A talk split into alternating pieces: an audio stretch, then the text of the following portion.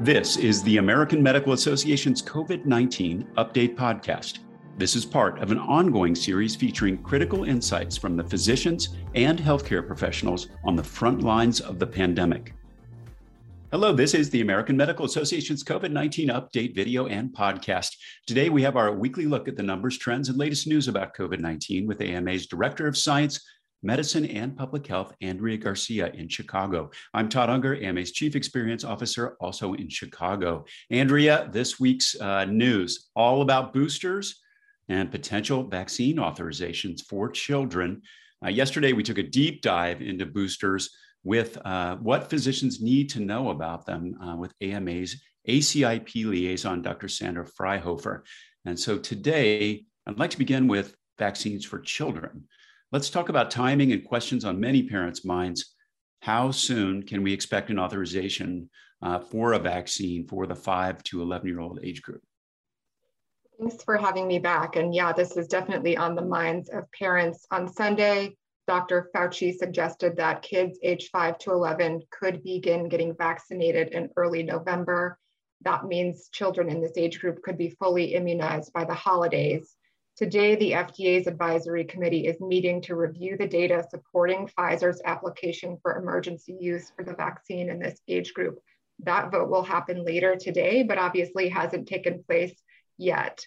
Once that vote happens, the FDA will consider the recommendations made by their advisory committee. If the FDA rules in favor of an EUA for this age group, we'll go through that same process with CDC and ACIP um, determine if they determining if they want to recommend use for this population. If that happens, then 28 million children in that age group could be eligible soon for the vaccine. And that would be big. And we will touch base again with Dr. Sandra Fryhofer uh, with that next week if there is an update there. Um, let's talk about uh, what we know about effectiveness of the vaccines. First, let's, let's start with Pfizer. Uh, what do we know about the effectiveness of the Pfizer vaccine with this age group? So, according to the Pfizer BioNTech study, the children who were vaccinated in their clinical trial, they received doses that were one third of the size of the adult doses, and they developed a robust immune response after receiving the regimen. The regimen was similar, it's two shots, three weeks apart to the adult dose. The, the difference there really being um, the, the dose size. Uh, the company said the vaccine in children reduced the risk of developing a symptomatic infection by 91%. Yeah, and then the FDA also analyzed that data. And on Friday, they made available sort of their analysis. And they indicated that the benefits of staving off COVID with the Pfizer vaccine generally outweighed the risks of the most worrisome possible side effects, which we know is uh, myocarditis in that age group. Any other kind of side effects of note or pretty standard fare for what we've seen before? So if we look at the data from the clinical trial, the most common side effects in children were fatigue, headache, muscle pain, and chills. So all of those things that we experienced in, in, in older populations. According to the FDA, the data that was submitted by Pfizer on the clinical trial indicated there were no cases of myocarditis uh, in that group, which is inflammation of the heart muscle. And there were no cases of pericarditis, which is inflammation of the outer lining of the heart. Both are rare complications that we've seen in young boys and men receiving the vaccine. So that is uh, that's good news. Um, at this point, we uh, are also hearing uh, new findings for Moderna's vaccine with this age group. Uh, what is the news there? So on Monday, Moderna uh, announced that its COVID 19 vaccine is safe it produces a powerful immune response in children aged 6 through 11. One month after the immunization was complete, the children in Moderna's trial had antibody levels that were 1.5 times higher than those seen in young adults. They did not release the full data, and the data is not published in a peer reviewed journal. We do know that the company tested two shots of the vaccine 28 days apart in 4,753 children. The dose for, for the kids was 50 micrograms of the vaccine, so that's half of the size of the adult dose. Uh, we also know that Moderna has submitted study results uh, for the vaccine for use in adolescents age 12 through 17 to the FDA. They did that in June, but FDA has not yet announced a decision for that age group. So it could be a little while before we see an authorization of this vaccine in even younger age groups. Uh, so the Biden administration appears to be ready uh, should an authorization for this group come through. Can you share details uh, from the plan that they announced last week?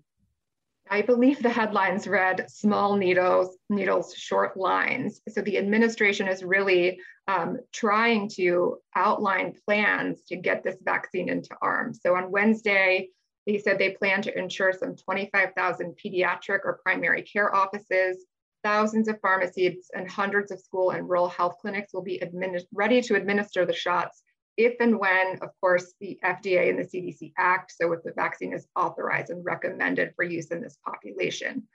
According to the White House, distribution efforts for kids will look different, right? Uh, it, it is not going to look the way it did for adults. They are going to be relying on physician offices, on clinics, and on pharmacies instead of on mass vaccination sites.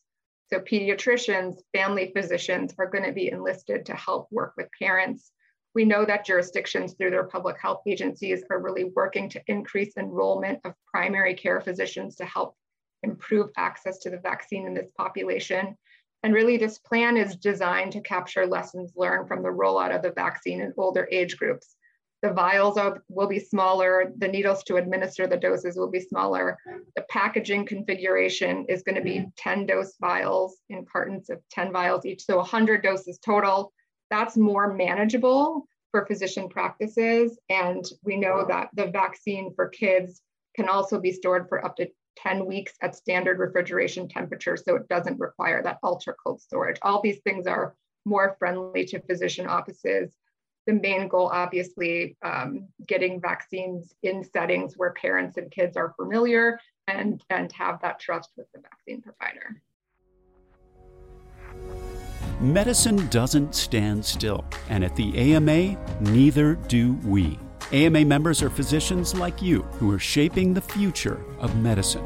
Become a member today and join the movement.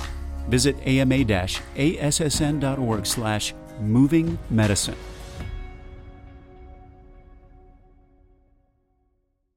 It's really great to see that learning put to use, and I know uh, that's been something the AMA has been uh, uh, vocal advocate for is getting the physician more involved. And so good to see that changes being made to facilitate that uh, for this next wave of vaccinations. Uh, speaking of which, where where do we stand right now on vaccinations? Are they still inching up slowly? Yes, increasing, but slowly, I think is, is the way I would characterize it. According to the CDC, 220.5 million Americans have received one dose. That's about 66 0.4% of the total population. And of those, 190.7 million are fully vaccinated, so 57.4% of the population. So far, the CDC is estimating that 13.3 million people received a booster dose. I think we're going to expect to see those numbers jump again next week with the new recommendations around J&J and Moderna. Absolutely. Um, you know, where do we stand with cases and hospitalizations right now? We've had kind of three weeks running where, you know, we've been talking about a downward trend. Are we seeing that continue? The country's averaging about 75,000 new cases a day. That's fewer than half as many that were than were reported in early September, but it's still five times more as many than were being identified in June before Delta had been spreading widely. Deaths and hospitalizations are also declining. More than 50,000 COVID patients are hospitalized nationwide, and 1,500 deaths are re being reported each day. Cases and um, just numbers in general have remained persistently high in many of the Western states. So when we look at Alaska, Montana, Wyoming, and Idaho, they're really leading the country in cases per capita but only three states, Vermont, New Hampshire, and Colorado, are averaging more cases now than they were two weeks ago. I think the good news is, is the situation in the South continues to improve.